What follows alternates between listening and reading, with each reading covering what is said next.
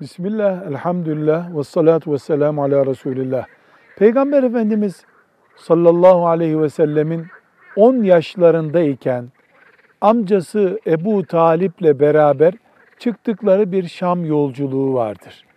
Bu yolculukta Buhayra isimli bir rahiple karşılaştıklarına dair siret kitaplarımızda bilgiler vardır. Çokça zikredilir.